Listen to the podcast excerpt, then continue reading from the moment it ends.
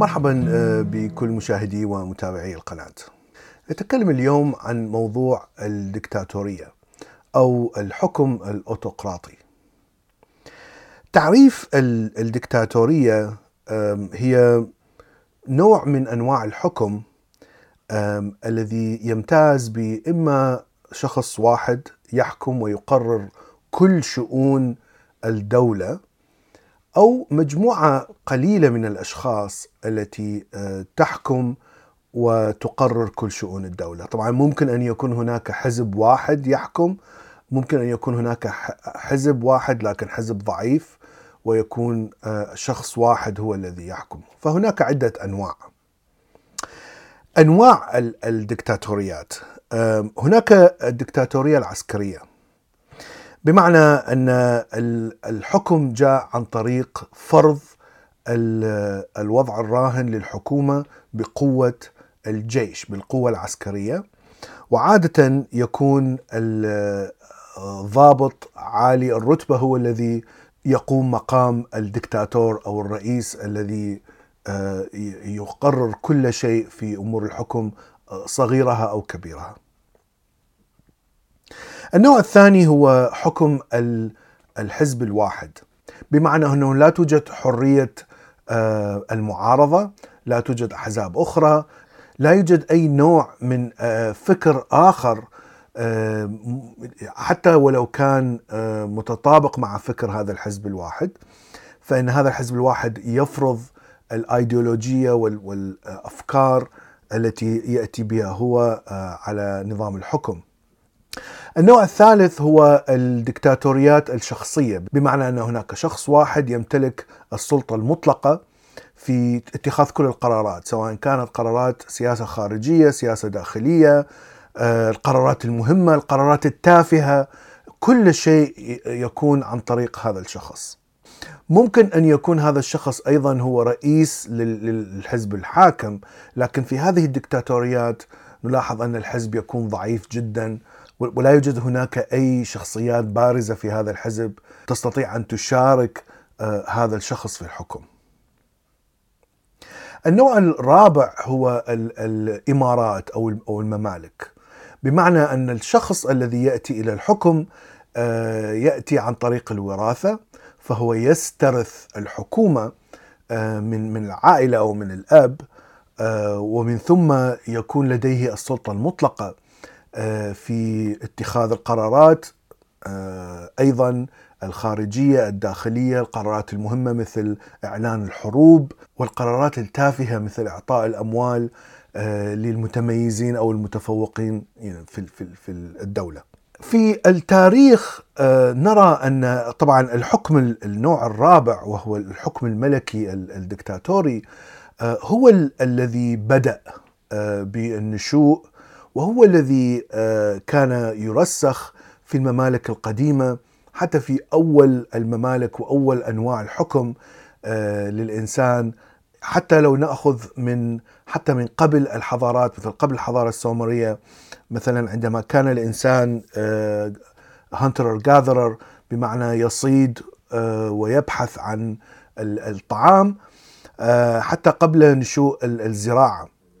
اذا دائما هناك آه، آه، شخص هو يكون الزعيم للعشيرة أو القبيلة وهذا الشخص يكون عادة آه، ذكر وذكر يمتاز بالقوة ويمتاز بالحكمة ويكون له ال- السلطة المطلقة. ونرى أن هذه الطريقة في الحكم انتقلت مع اكتشاف الزراعة ومع تكون المدن إلى وصولا بالحضارات الأولى أو الإمبراطوريات الأولى. كان هناك دائما الزعيم الأوحد الذي يوحد كل ال- ال- الشعب وعادة هذا الزعيم هو الذي يقرر آه، كل شيء. آه، كيفية وصول هذا الزعيم إلى الحكم كانت تختلف باختلاف ال- الحضارات قد يكون آه، بشكل ملكي آه، بال- بال- بالإنجاب أو قد يكون بشكل الاغتيالات آه، فمن له النفوذ آه، من الطبقه الغنية آه، الذي يستطيع أن يغتال آه، كل الأعداء يستطيع أن يصل إلى السلطة. إذا لماذا نشأت هذه الطريقة من الحكم؟ آه، طبعا نحن لا نعرف بالضبط كيف ولماذا نشأت لأنه لا يوجد آه، كثير من الآثار منذ خمسين ألف سنة مثلا. لكن هناك نظريات. النظرية الأولى تقول أن الحكم انتقل من الفوضى إلى النظام عن طريق آه، اللصوص أو قطاع الطرق. بمعنى أنه إذا كان هناك مجتمع زراعي آه، وعادة يكون المجتمع الزراعي مجتمع مسالم لكن عندما آه، يأتي مجموعة من اللصوص ويسطون على هذا المجتمع سوف تحصل فوضى كبيرة آه، وطبعا سيخسر المجتمع الزراعي كثير من الموارد التي سيسرقها اللصوص. إلى أن بدأ بدأ اللصوص بالاستقرار ربما فكروا بأن يستقروا في مكان معين آه، أو في مجتمع آه، زراعي غني معين وبهذه الحالة آه، حتى يستمر العطاء من من هذا المجتمع الزراعي يجب على هؤلاء اللصوص أن يحموا هذا المجتمع. فإذا أصبح هناك نوع من الاتفاق ما بين اللصوص وما بين المجتمع الزراعي على أن اللصوص سوف يحمون لكن في نفس الوقت اللصوص يحكمون آه، بقسوة وبقوة السلاح وهم الذين يقررون آه، كل شيء يحصل داخل هذا المجتمع أو كيف يتصرفون مع المجتمعات الخارجية. وهنا تتحول السلطة آه، من سلطة مسالمة زراعية إلى سلطة عسكرية دكتاتورية. وطبعا اللصوص عادة يكون عندهم زعيم شخص واحد وهذا الشخص هو سيكون الدكتاتور في هذه المجتمع الصغير. النظرية الأخرى تقول أن الحكم الدكتاتوري العسكري نشأ من هذا المجتمع الزراعي نفسه وليس أتى من الخارج عن طريق حكم اللصوص لأن المجتمع الزراعي يحاول أن يحمي نفسه من الأخطار الخارجية ولهذا فعليهم أن ينتخبوا إنسان أو مجموعة من القادة العسكريين حتى يبسطون الحماية على هذا المجتمع الزراعي. طبعا الحماية للمجتمع يكون مهم جدا آه، لصد الغزوات والقطاع الطرق واللصوص، فتتحول طريقة حكم هذه الحماية إلى دكتاتورية شيئا فشيئا. لأن هذه الحماية ستكون لها القدرة على بسط النفوذ وفرض القوانين بحجة أننا آه، نقدم السلام والطمأنينة للشعب أو للمجتمع. كيف تطورت هذه الفكرة فكرة الدكتاتورية على مر التاريخ؟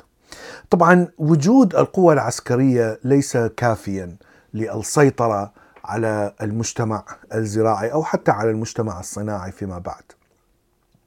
يجب أن آه، يتحالف الحاكم العسكري الدكتاتوري مع الطبقة الغنية التي تمتلك الأموال ويجب أن يقدم لها كل الخدمات وكل التساهيل ويعطي لها من السلطة المالية آه، حتى يستطيعون أن يزيدوا من ثرائهم. فهذا كان أول آه، تحالف ما بين الدكتاتور وما بين الطبقة الغنية، ومن هنا نشأت طبقة النبلاء على مر العصور والتاريخ حتى هي موجودة الآن ربما بشكل غير آه، رسمي. طبعا آه، طبقة الأشراف أو النبلاء كانت طبقة رسمية معروفة آه، ولهم حقوق تختلف كثيرا عن حقوق الشعب لهم حقوق أكثر بكثير من الشعب. لكن الآن طبعا مع حقوق الإنسان والتطور الإنساني الأخلاقي زالت هذه الحقوق لكن لا تزال هذه الطبقة التي معروفة بالطبقه الغنية آه، تمتلك كثير من السلطات وتمتلك كثير من النفوذ على رسم القوانين وعلى تنفيذ القوانين التي تفيد هذه الطبقة آه، وعلى حتى آه، السيطرة على من يتقلد الحكم وكيف تكون سياسات الحكم. اذا التحالف مع الطبقة الغنية كان مهم جدا وحدث فعليا آه، منذ بدايات التاريخ الإنساني. هناك تحالف آخر آه، مهم أيضا بأهمية التحالف الطبقة الثرية هو التحالف الأيديولوجي. بمعنى أن هذا الإنسان أو الدكتاتور أو الحكومة الدكتاتورية يجب أن تحصل على وسيلة معينة للسيطرة على باقي أفراد الشعب لأن باقي أفراد الشعب هم الأكثرية. من الطبيعي أن الطبقة الغنية تكون واحد 2% بالكثير. اذا يجب أن يكون هناك طريقة عالية الكفاءة للسيطرة على ال 98% من باقي الشعب. طريقة القهر وطريقة فرض الطاعة بالقوة لا لا تعطي ثمارا في كل الأوقات وكل الأزمان. كثير من الشعوب التي فرضت عليها الطاعة بالقوة عادة تثور وتحصل مشاكل كثيرة ويعم الفوضى من حين إلى آخر في الممالك، وهذا يعني شيء سلبي جدا على الحاكم الدكتاتور لأنه طبعا يرغب في فرض السلام حتى تزدهر التجارة وحتى تزدهر الطبقة الغنية حتى يحصل على الأموال لصنع السلاح وصنع الجيوش. اذا ما هي الطريقة التي يستطيع أن يسيطر الحاكم على عامة الشعب؟ أفضل وأسهل طريقة هي الدين. الأديان تطورت منذ فترة طويلة جدا حتى قبل أن تكون هناك مجتمع زراعي حتى قبل أن يكون هناك مجتمع صناعي. اذا الدين موجود منذ زمن قديم. الشيء الذي حصل أن الحاكم اتحد مع رجال الدين حتى يستطيع أن يسيطر على تقريبا عامة الشعب. ورجال الدين استفادوا من هذا الوضع لأنه هناك طبعا عادة هناك عدة أديان وعدة أفكار. فإذا استطاع أحد هذه الأديان الاتحاد مع الحكومة يستطيع أن يقضي على المنافسة الأديان الأخرى. وفي نفس الوقت سوف يبسط نفوذ التفكير الديني الأحادي فقط لهذا الدين. وبذلك سيتحول كل الناس إلى أتباع لهذا الدين. عندما يقتنع الإنسان بدين معين خاصة إذا كان منذ الطفولة سوف يقتنع بأي فكرة من هذا الدين. وأول شيء يتكلم عنه الدين هو إطاعة أولي الأمر، إطاعة الحكومة، إطاعة الملك. وكثير من الحضارات القديمة ربطت الزعيم أو الملك بالآلهة. فمثلا في مصر القديمة كما هو معروف أن كانوا يعتبرون الفرعون هو ابن الإله، ابن الشمس، وكان يعتبر مهام الفرعون أو الملك هو الحلقة الواصلة ما بين الناس والآلهة. بمعنى أن الآلهة كانوا يعتبرون الملك هو خليفتهم على الأرض. لاحظ كلمة خليفة أيضا استعملها المسلمين. فإذا بنفس الفكرة بالضبط أن الله قد جعل هذا الشخص خليفته على الأرض. فإذا الطاعة لهذا الإنسان تكون واجب ديني. وليس فقط يعني واجب سياسي أو واجب اجتماعي. ونرى أيضا أن الملك يكون مهتم بالمراسيم الدينية فهو حتى يقرر أين يبنى المعابد ويقرر في أي موقع وشكل المعبد كما حصل حتى في الفترة الإسلامية عندما قرر عمر بن الخطاب أن يبني مسجد قبة الصخرة مثلا وعبد الملك بن مروان عندما بنى مسجد, الأقصى. وطبعا لأن الملك هو الذي يقرر أين ومتى وكيف تبنى المعابد إذا هو الذي يستطيع أن يمول هذه العمليات. مثال آخر حتى في أوروبا الوسطى. طبعا في ذلك الوقت الإمارات والممالك الأوروبية كان يتم تتويج الملك بمباركة البابا. دليل آخر على أن الدين كان يتحد تماما مع الحكم الدكتاتوري وبما أن البابا يبارك هذا الحاكم فإن الشعب سوف يتبع هذا الحاكم بأي شيء يقوله. هنري الثامن حاول أن يحصل على رخصة الطلاق. طبعا في المذهب الكاثوليكي لا يوجد طلاق، الطلاق حرام وممنوع منعا باتا. فالبابا رفض هذا الشيء من الملك الإنجليزي. ولأن الدين مهم جدا للسيطره على الشعب قرر ملك هنري أن يفصل الكنيسة المسيحية الإنجليزية عن الكاثوليكية. وبالفعل أسس شيء سماه Church of England أو الكنيسة الإنجليزية. وحتى أخذ كثير من الأفكار البروتستانت والتي كانت منفصلة عن الدين الكاثوليكي وأقام كائن ديني مسيحي منفصل تماما عن عن عن البابا وأباح بهذا الكيان الجديد الزواج والطلاق. حتى أباح الزواج للقس. نحن نعرف في الكاثوليك لا يوجد قس يتزوج. أو راهبة تتزوج لكن في الكنيسة الإنجليزية الزواج مباح وضع كثير من القوانين الجديدة التي تبيح للملك أن يطلق ويتزوج على راحته. في الصين القديمة كان أيضا نفس الأفكار موجودة. والافكار التي أتى بها كونفوشيوس هي الأفكار التي اتخذت كقوانين اجتماعية. كونفوشيوس يقول أن وحدة العائلة هي التي تكون البؤرة للدولة. فإذا العائلة عادة تكون من أب وأم وأطفال. الأطفال يجب أن يطيعوا الأب والأم. الأب له مقدار أكبر بكثير من من الأم والأطفال لأنه هو الذي يعمل وهو الذي يجلب الطعام إلى آخره. فوضع الأب في مكان مثل الإله في في العائلة. وطبق هذه الفكرة على طبعا على الحكومة والأب سيكون هو الإمبراطور والأم ربما تكون الوزارة أو الناس في الحكومة التي يساعدون الإمبراطور في الحكم.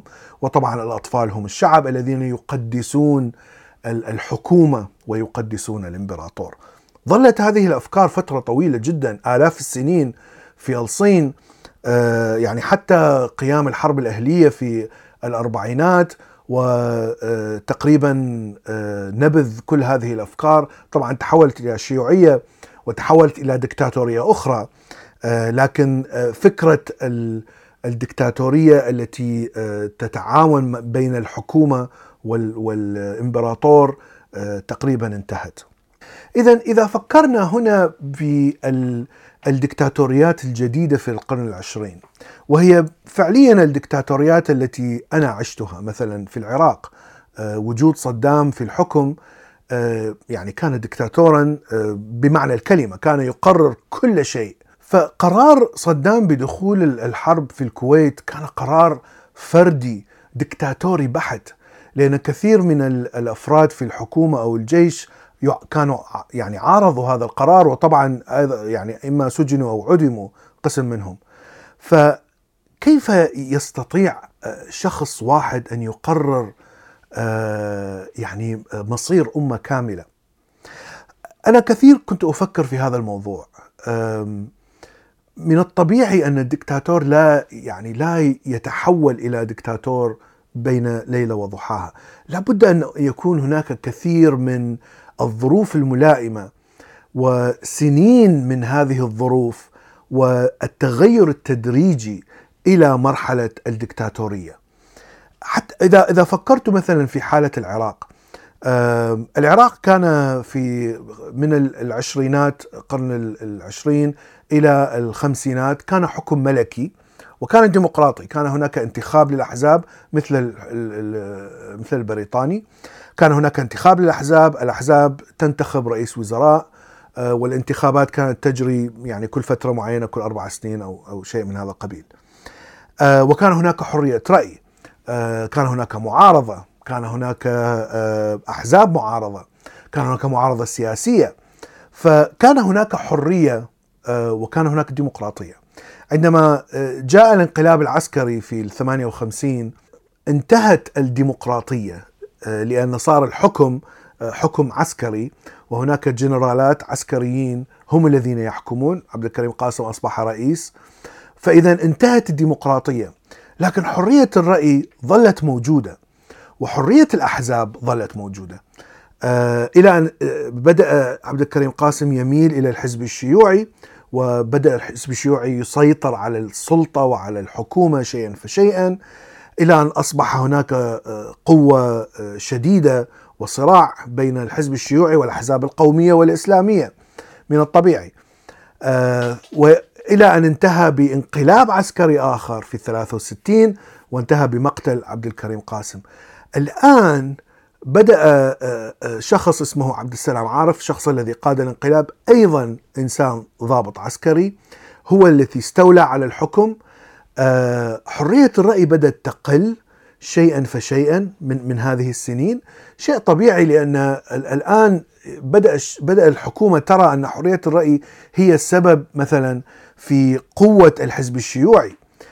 وهذه القوة ليست سلبية هذه تعتبر سلبية جدا للمجتمع. آه، بعد الانقلاب الآخر آه، بعد مقتل سلام عبد السلام عارف آه، جاء أخوه عبد الرحمن عارف وكان حكمه سلميا إلى آخر حد واعتقد أنه كانت أفضل فترة في في تاريخ العراق ولو كانت فترة قصيرة. ثم جاء جاء حزب البعث إلى السلطة عن طريق انقلاب عسكري آخر في 68 حزب البعث كان يحكم بنفس طريقة الحزب الشيوعي في السوفيت وفي الصين. حزب واحد وحكم واحد وكل الأفكار التي يأتي بها هذا الحزب فقط هي الصحيحة. تم حل كل الأحزاب خاصة في بداية السبعينات. تم إقصاء كل المعارضين السياسيين والغير السياسيين. تم إعدام كل الناس الذين يعترضون على الحكم الاوتقراطي الذي جاء به حزب البعث. لكن كان حزب حاكم ليس ليس دكتاتور في ذلك الوقت. إذا تحسب من فترة ال 69 الانقلاب إلى 80 11 سنة من حكم الحزب الواحد. ويأتي هناك جيل جديد يأتي بهذه الأفكار. السيطرة القوية على الإعلام في ذلك الوقت.